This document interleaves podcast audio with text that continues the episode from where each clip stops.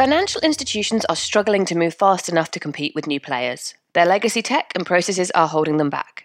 But there is an answer. Our new report, titled Rebuilding Financial Services from the Inside, is a comprehensive guide to what tech teams in financial institutions are thinking and what they want the rest of the business to understand to help them move forward. Head to bit.ly forward slash 11FS rebuild to download it now.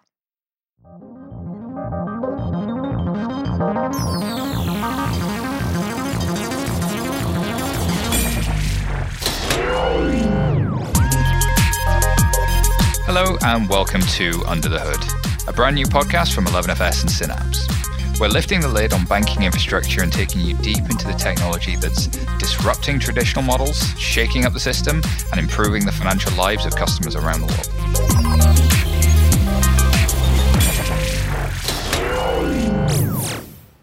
Welcome to episode 9 of Under the Hood. I'm Simon Taylor, co founder of 11FS, and I'm joined by my co host, Sankaet, who's the CEO at Synapse. How are you doing today, Sankaet? I'm good, Simon. How are you doing? Really well, thank you. Yeah, I'm coming to you from a deep, echoey chamber, but I'm excited to talk about fintech. Uh, we just moved house, and there's a lot happening in fintech. Uh, do you want to tell everybody what's happening over at Synapse and what you guys do? Yeah, for sure. Um, again, for viewers that don't don't know us, uh, we're a U.S. based banking and lending uh, as a service provider. Um, what that really means is if if you're a developer who wants to launch deposit and lending products, we're by far the fastest and the most comprehensive way to get to market. I love that. Um, you've got that elevator pitch so sharp. You caught me off track there for a second. But uh, in our last show, of course, we looked at why big banks can't innovate, what they struggle with, and why everything just seems so slow and costly. This week, we want to look at the other side of that and look at how uh, partnerships can help, why are they strategically important, and what can they do to help move things forward. We also want to get under the hood. We want to look at the technology used to partner and we want to dive deeper into that. So we are joined by some fantastic guests to do exactly that. First up is Roisin Levine, who is head of banks over at Flux. Welcome to Under the Hood. Can you tell the listeners about Flux and what you do there? Sure. Yeah, thanks for having me. So, uh, Flux is an API for receipt data. So, we take transaction data from banks and, and SKU level data from merchants we match that together to generate fully itemized receipts that we deliver into banking apps in, within seconds. Um, so we're an infrastructure player, similar, I guess, to the likes of things like Plaid. Uh, and we work with several banks in the UK, so mm, big names like Barclays, Monzo, Starling, and a few more to be announced soon. Uh, and my role is really leading those bank relationships, um, ultimately making contactless digital receipts as popular, hopefully, and as everyday as contactless payments now are. Fantastic. Uh, and Hrishi Dixit, who's the CTO over at Yieldstreet, thanks for joining us. Can you tell us about you and Yieldstreet, please? Absolutely, and uh, thanks for having me, Simon and Sankaet. Uh, so um, I'm uh, the CTO at Yieldstreet. As you mentioned, what we are is a an alternative investments platform based in the United States. What that means is we give uh, it's a consumer platform that gives uh, a range of retail investors access to investment opportunities that historically have been unavailable to them in, in the financial services space, uh, typically uncorrelated investment offerings, uh, uncorrelated to the public markets, things like real estate and a variety of other assets. So that's kind of like the 10,000 foot level uh, view of what we do. Democratizing access, we're all for that on this show. Um, Sankaet, do you want to start us off? Um, as a banking solutions provider, your in your experience, how do banks partner with third party providers at different levels in the stack? You know, what do you what do you see as you look up and down that stack? Yeah, I think it's good to break it down in two separate buckets first, right? So you have banks that are partnering with uh, non FIs. Um, uh, to be able to provide some consumer or business banking product and service themselves, which uh, we probably don't pay attention to as much because we're so focused on the fintech side.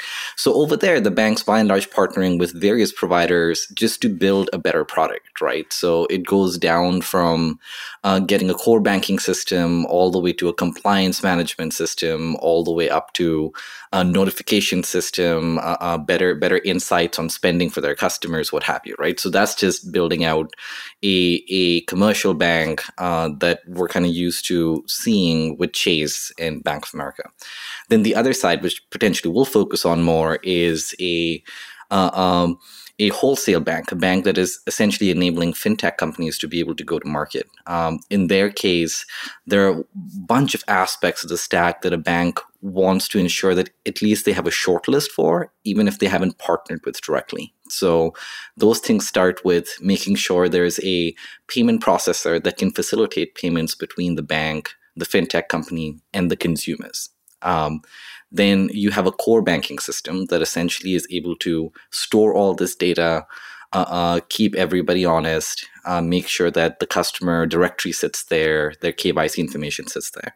Then you have all the providers that are enabling you to do KYC AML transaction monitoring. So banks partner on that spectrum. Um, then you have uh, um, uh, various um, uh, audit automation functionalities as well to make sure your Reg E, Reg Z functionalities are being kind of like kept in check and so on and so forth. And then you also have your card issuers and processors and printers and all all what have you. So all of these different areas are essentially a long way of saying it takes a lot to be able to launch a financial product and there are various aspects of this. And banks are by and large either partnering directly with a lot of providers that are really good at what they do in these individual buckets or offloading that to a banking as a service provider like synapse or giving fintechs who are partnering with them directly a short list of all these different providers and saying if you want to be able to launch a compliant banking product on top of us at the very minimum you have to partner with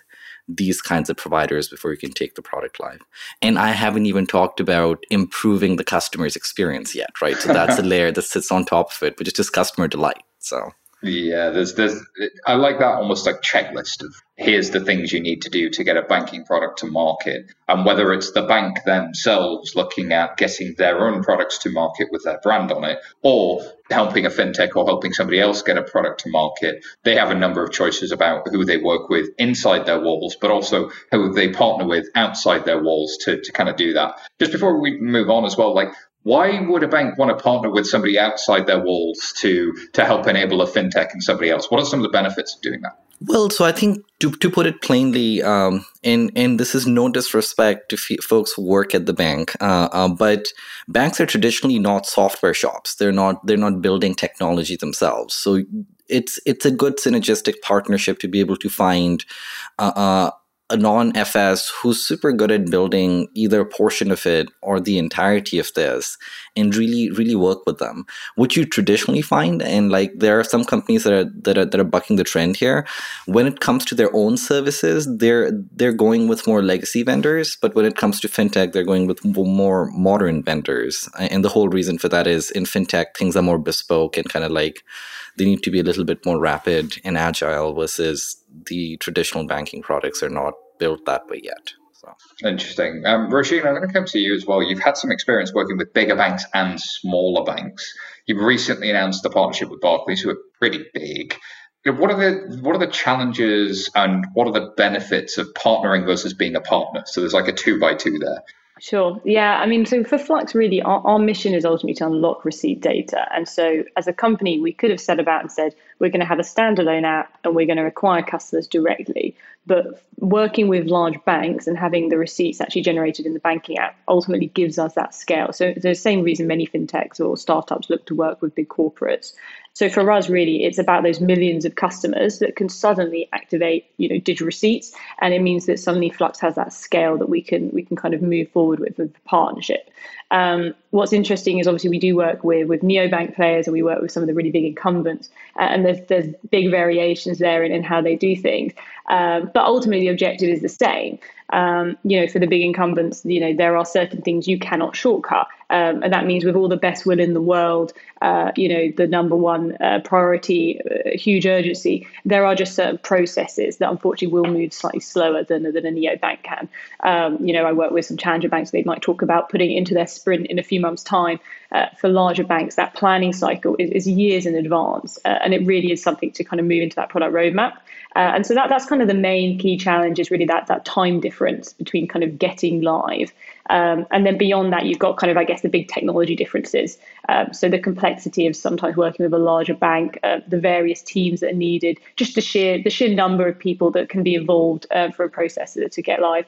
Um, and those are things that I think a lot of startups really find challenging when they're first setting out partnerships with banks.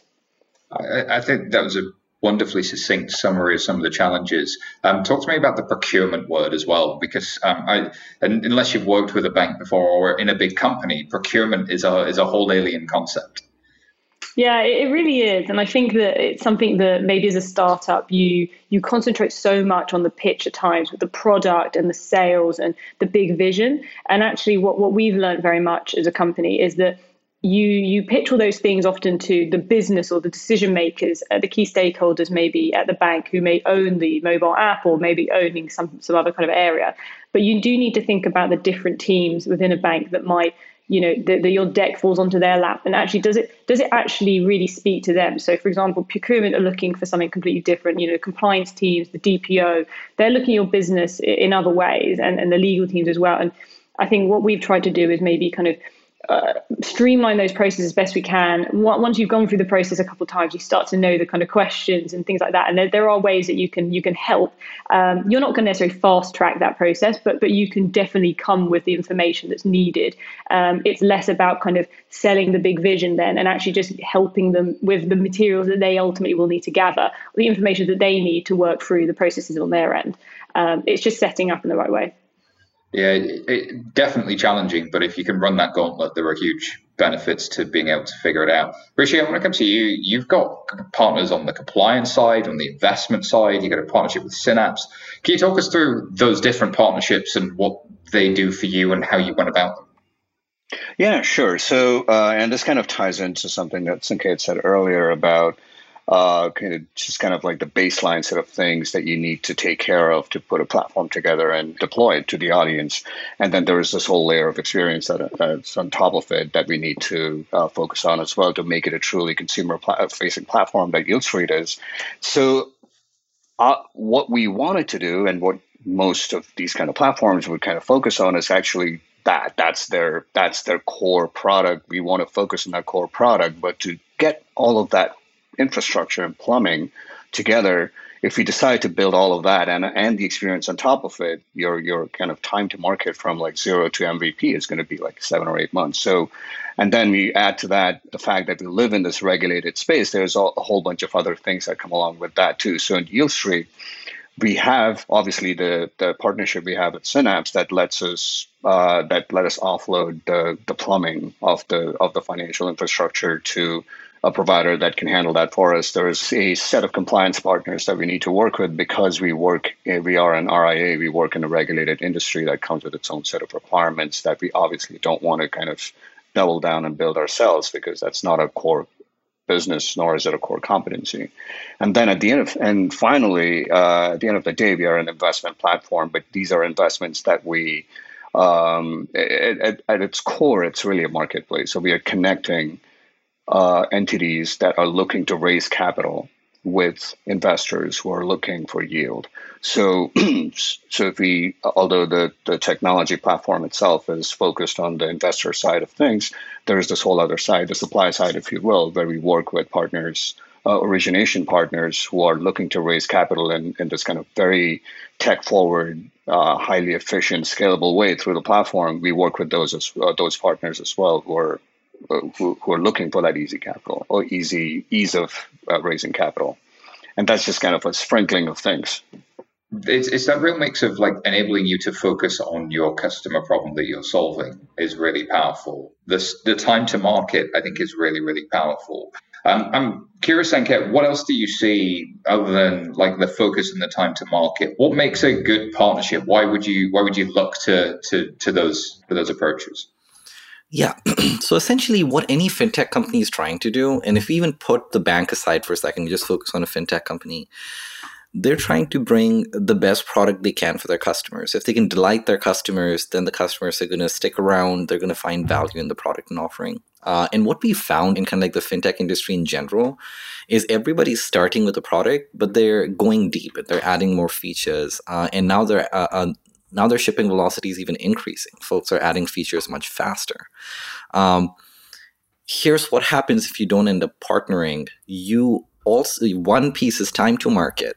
The second piece is uh, um, management, maintenance, and upkeep. Right, so you have your engineering resources getting dedicated towards kind of like managing and upkeeping some of the back office systems that you really just need up up to date all the time make sure the plumbing's just working and that starts getting in the way of your product velocity your shipping velocity and really focusing on the customer experience so like essentially what synapse is able to help with or anyone who's trying to provide a a software solution uh, to fintechs and banks together is able to help with is offload some of this plumbing upfront, but also the ongoing stuff, right? So any any updates that you might have to make because there are some minor protocol updates that have been made, um, exception management, uh, uh, small feature additions, things like that, and all these things start compounding over time, and you can just ship much faster than you've been able to previously. So that ends up being like a big part of this too.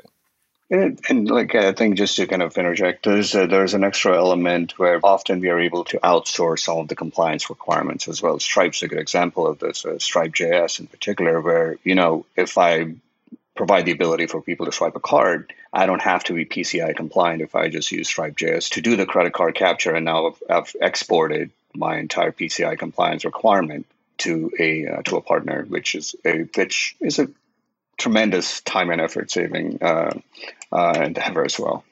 I think that compliance thing is really, really key. So there's there's almost the three elements of, of sort of focus, time to market, and compliance. But those elements are not just when you're trying to build the product, but they're also, to Sankaet's point, the ongoing maintenance of, of running that thing as well, the operational overhead that kind of comes with that. So changing gears a little bit. Um, so I thought that was a great description of the fintech angle on it. Roisin, from your perspective, why might a bank want to get into that kind of partnership? And what is it that do you think are the, the core benefits to a partnership for them?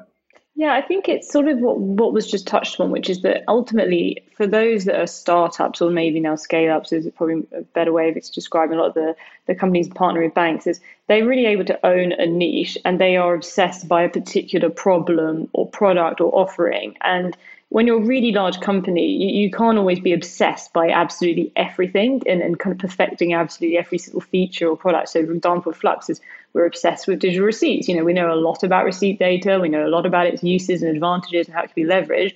Um, but that's not you know everyone's job in a bank all day long so you know there are there are obvious benefits with partnering sometimes with experts in a particular vertical space for a bank to to kind of use some of that that knowledge and that that leverage that um, and so I think for banks, you know, this is a this is a shift towards partnerships where, uh, yeah, sometimes it is better to partner than to build yourself because there are lots of different kind of cost elements to that and maintenance. But I think sometimes you're actually, you know, you're you're kind of learning something and you're gaining that insight and new knowledge um, of a startup that may have become obsessed with a problem that, that you haven't quite solved. And I think that's that's the main kind of draw that specialism i think is really powerful isn't it? Is that like yeah there's somebody obsessed about this minute detail of customer onboarding in a way that if you have to do it all yourself it it, uh, it reminds me of the early days of the Ford Motor Company. The Ford Motor Company used to own the rubber plants. It used to own the steel plants. It used to own all of the all of the manufacturing, all the way down its supply chain. It was fully integrated. And over the years, they've actually become much more reliant on different specialists, much more distributors, and so on. And it's interesting. Tesla's kind of gone the other way, but at the same time, there's only one Tesla, and then there's everybody else, right? There's uh, there's very few that can they can kind of do that. Uh, and the whole uh, kind of real revolution of, of cloud based software has been making things much more modular, making things much smaller, um, and really being able to build on top of Amazon Web Services and Google Cloud Platform and BigQuery and all of these things that are out there that are done by the best in the world. And you just pick it up and use it. It reminds me of um, trying to get a fintech proposition live do you want to build your own email client to send the email? Or do you want to just pick up an email client and then kind of there's a bunch of non-differentiated stuff there i, I, I kind of guess. Uh, just taking the, the flip side of this Sankaet, I'm interested in your views as to what, why do partnerships sometimes go wrong? Like, what are the, what are the watch outs when you're a fintech or you're, you're trying to build some partnerships? What are the watch outs? Yeah, I think we kind of discussed that in our last podcast as well. Like from my experience, what I've found is, and this is what like I try to caution the team with usually as well.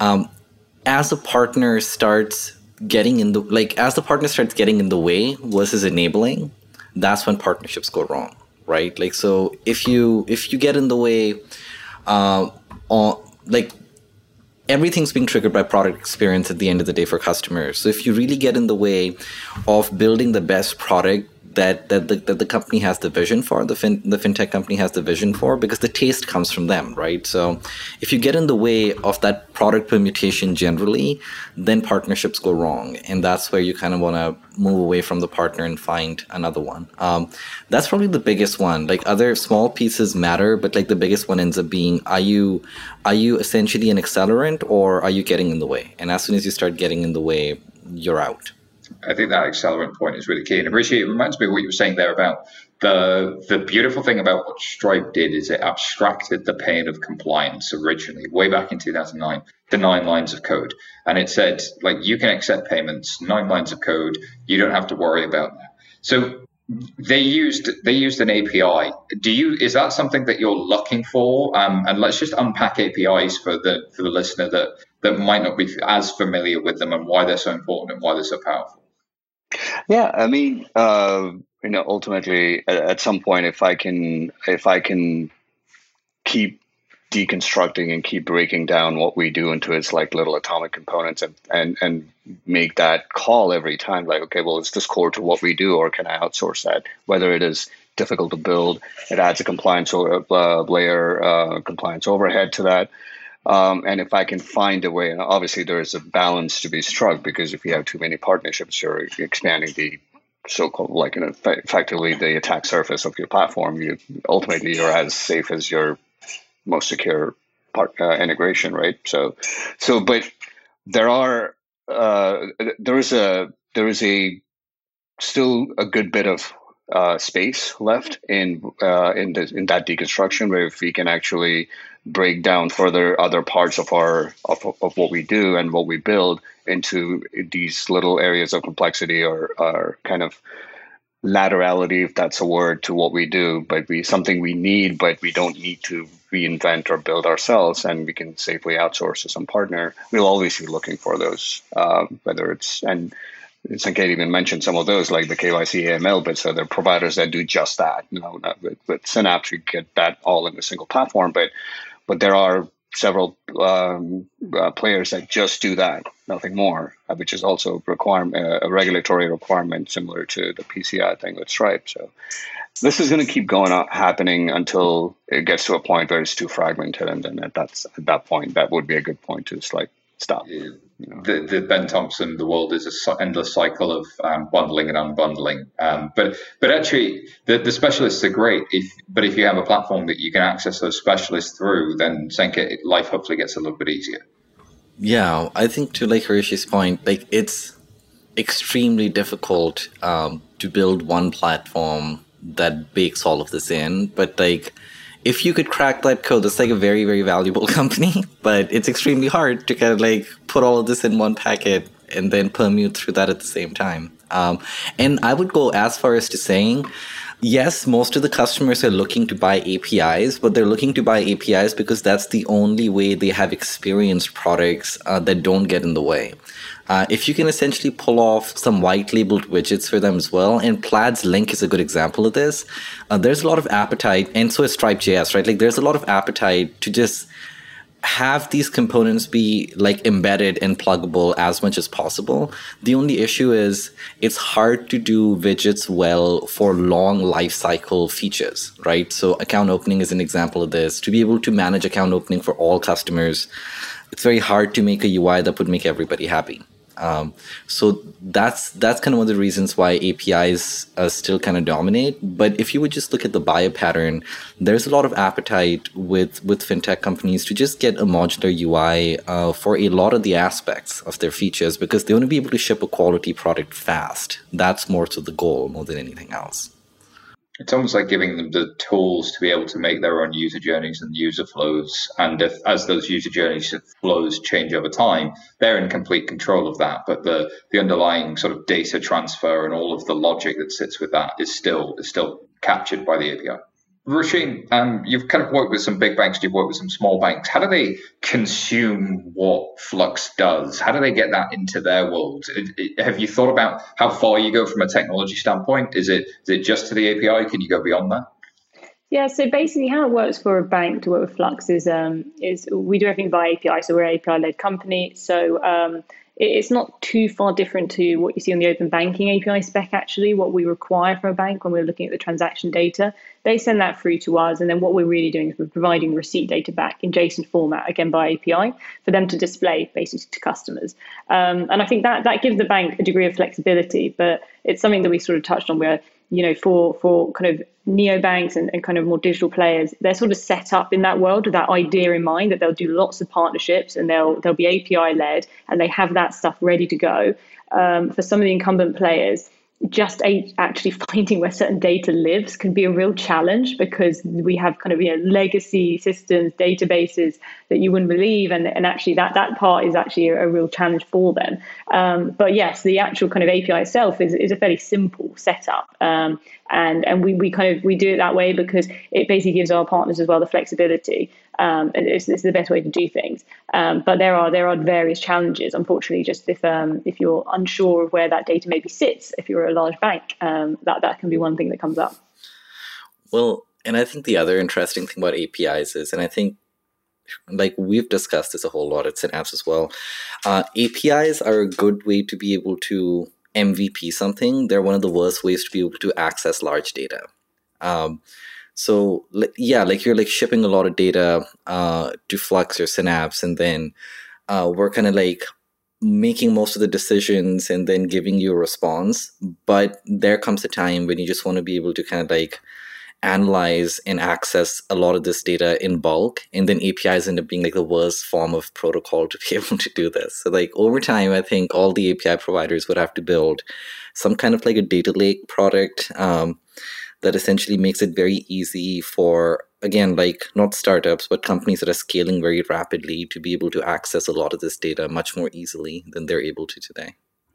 Yeah i think that data access point is really really key. There's always trade-offs to, to whatever technology that, that you're working with. But Hrishi, i'd love to know from your experience what was it about the technologies you've used that have been able to help you succeed but also uh, what are the challenges you've experienced in the process well, there's been a good range of those. So, I mean, APIs, you know, we've been talking about, at least in today's day and age, uh, they are the predominant way to connect two systems together and, and they solve the majority of problems.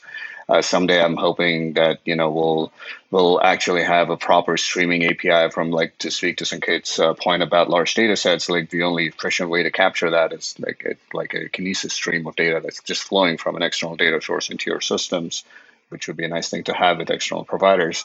But we have the gamut of it. Like we have some integrations that uh, we are still generating space delimited flat files that we are posting to an S3 bucket that is uploaded to an SFTP server. Like some parts of our platform is still stuck in that. I mean, not so much our platform as the partner that we're integrating with. So we've had the range of, you know, struggles and smoothness of, of integrations across a variety of uh, data pipes or types of data pipes. And some some have been like we actually have we will look at the calendar and say are we actually in 2021 we are actually doing this right now it's um, madness isn't it that um, sftp uh, simple file transfer protocol if it sounds familiar it's right up there with http yeah. they were invented more or less around the same time and actually for the majority of large financial institutions, that is the format you use, or that is the, the transmission mechanism you use to get data in and out. And then you do so in, in a flat file, as you say, which is a glorified text document. So you go create a text file Pretty or a much. notepad file. And, and, and it has some standards around how it's formatted, but it's it's kind of like that. Oh, yeah, and, and that is that's the spectrum that's pretty wide.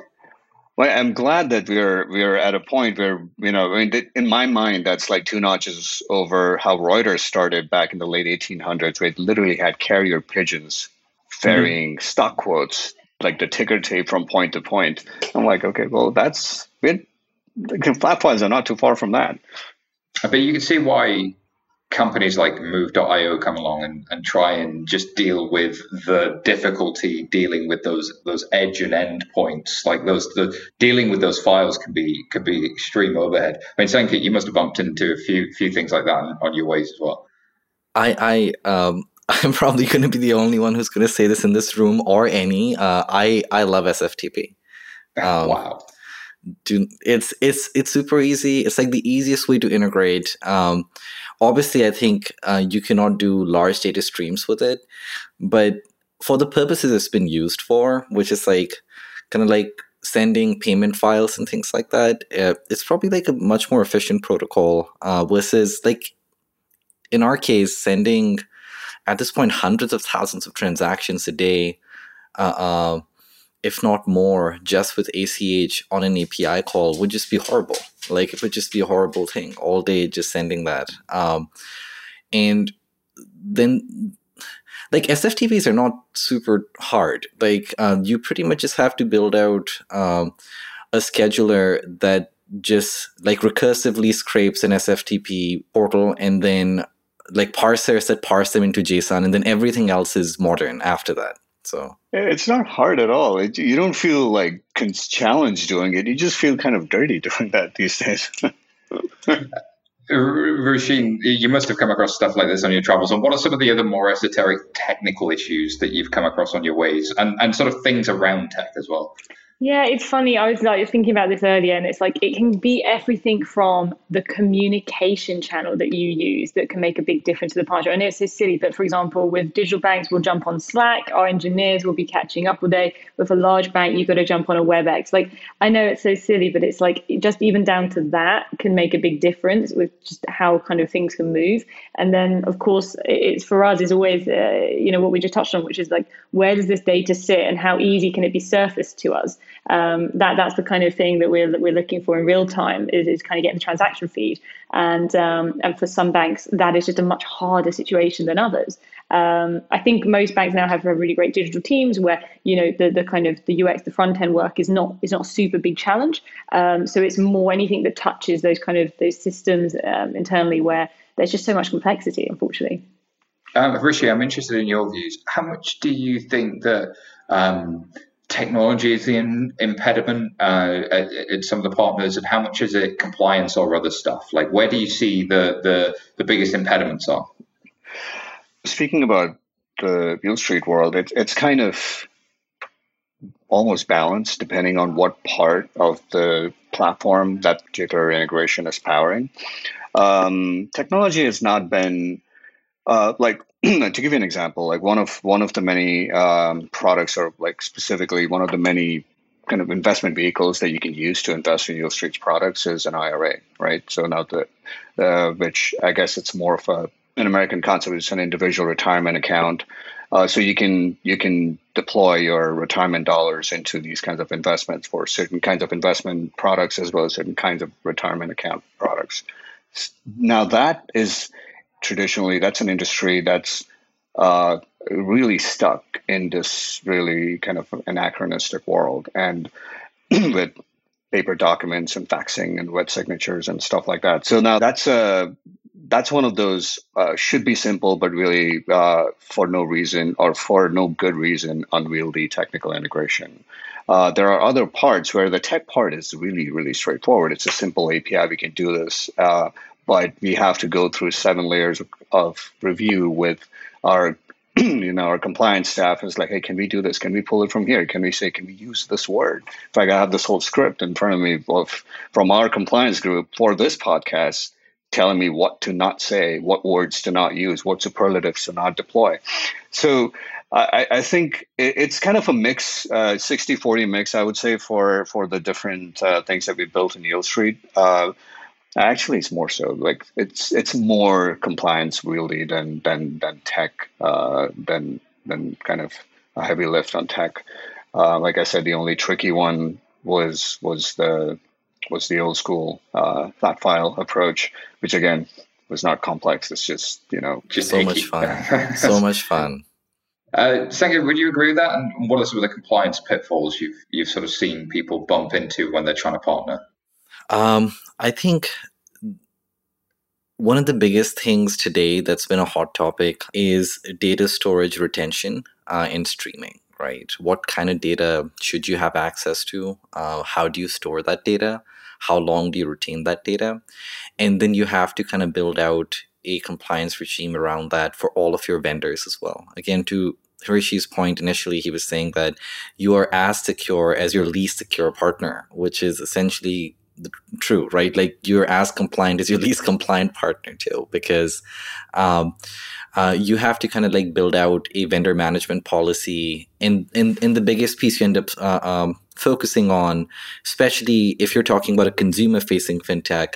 Uh, a lot of the consumer regs fall on you, right? So a lot of the consumer regs of how you're marketing your product. Uh, uh, did you confuse your customer in your offerings? What words are you using? That that kind of falls on you but a lot of the behind the scenes stuff of data storage retention usage of data confidentiality and privacy all of that falls on you and your partners. Um, so a lot of the compliance pitfalls are the more vendors you have behind the scenes the stronger your compliance program needs to be on vendor management and kind of ensuring that everybody's upholding to the standards that have been prescribed to you by either a directly regulated uh, uh entity uh, or by a partner bank that you're working with. Um, so I think that ends up being like the most important thing these days.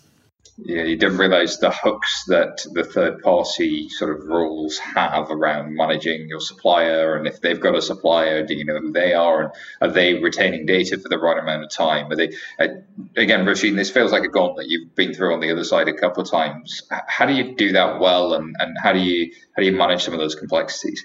Yeah, this kind of comes back to that idea of, of providing the information up front as much as you can because you will get the certain questions. So, you know, there will be questions why do you need this particular field? You know, what does the data retention look like?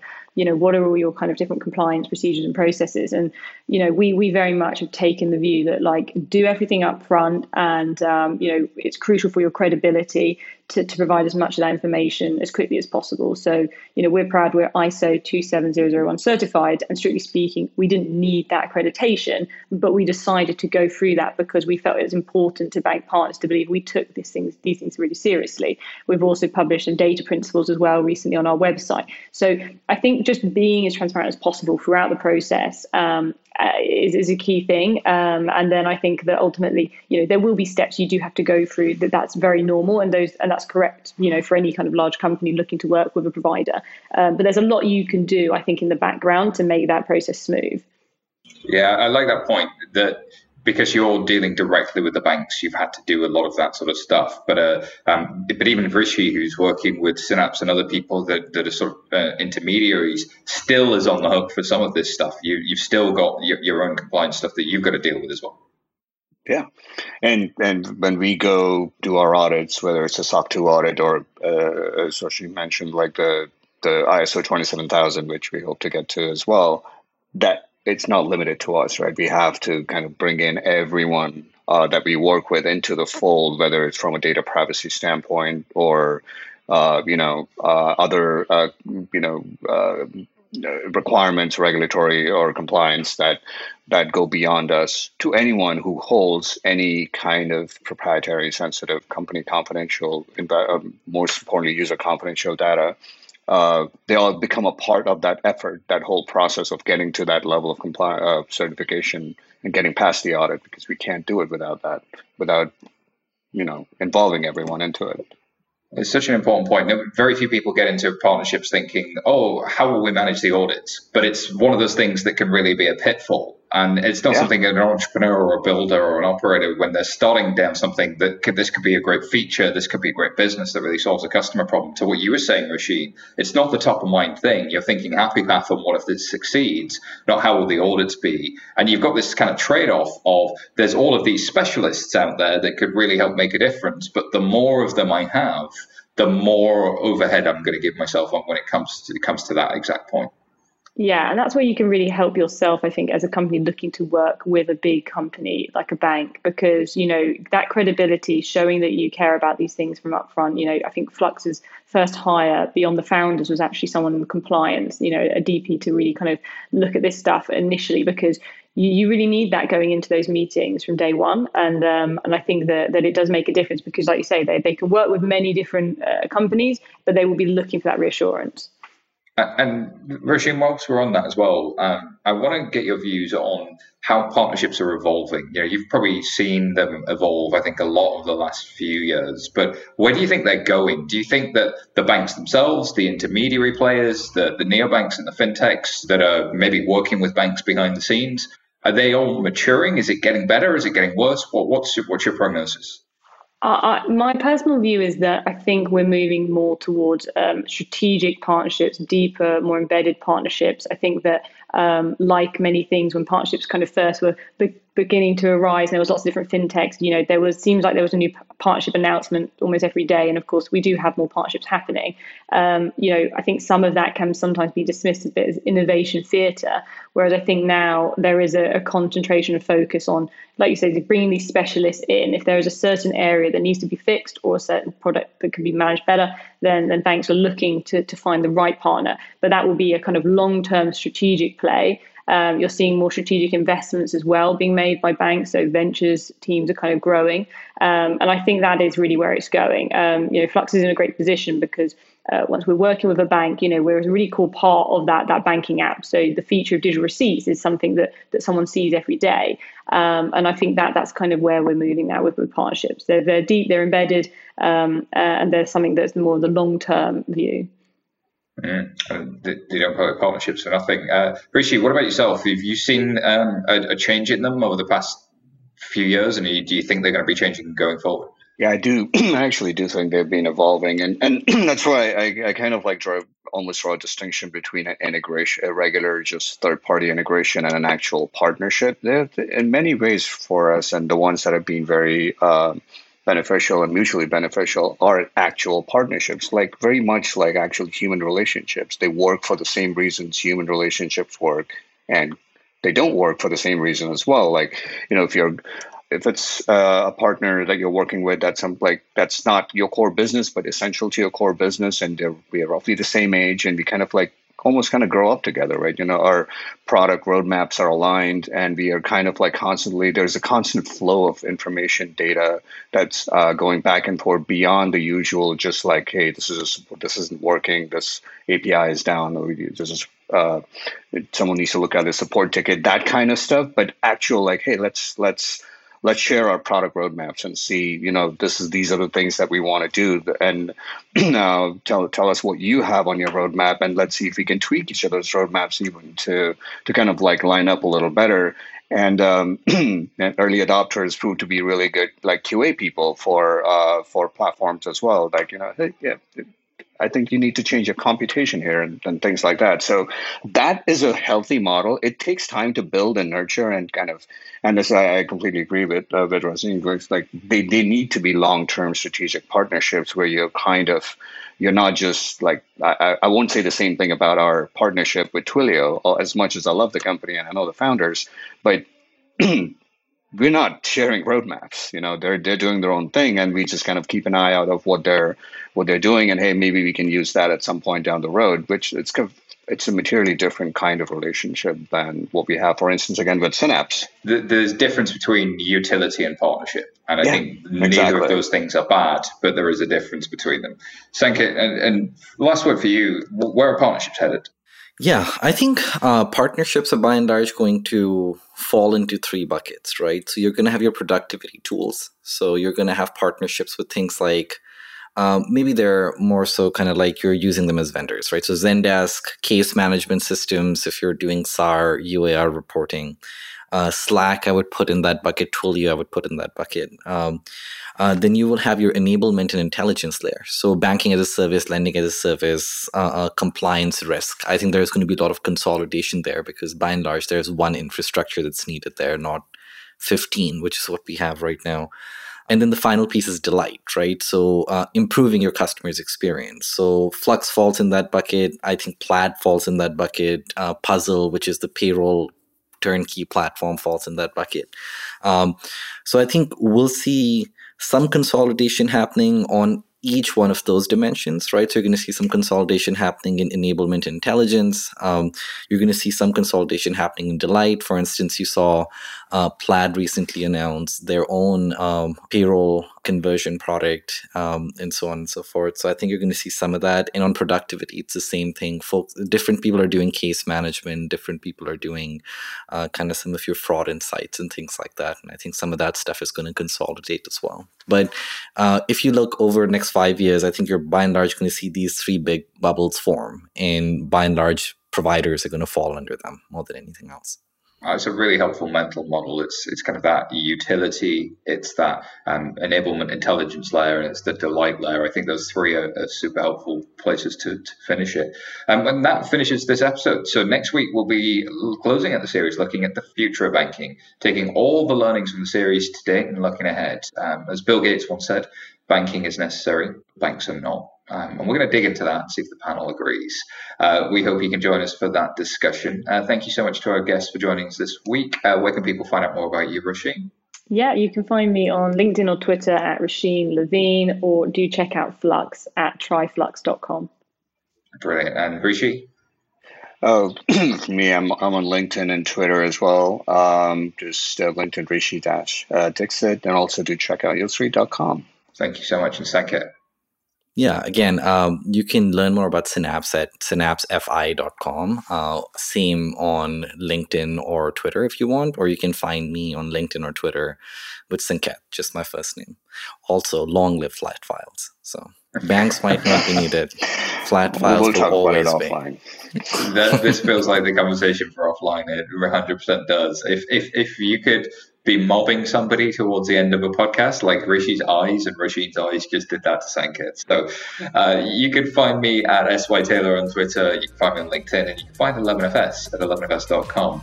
Um, remember to subscribe to get all the latest episodes of Under the Hood as soon as they're released. Um, tell your friends about it. This is the uh, this is the up and coming fintech podcast that you, they need to pass along. Uh, so you'll get to kill them stamp pool if you uh, get them to pass it along too find out much, much more next week, and we will be back very, very soon. Bye for now.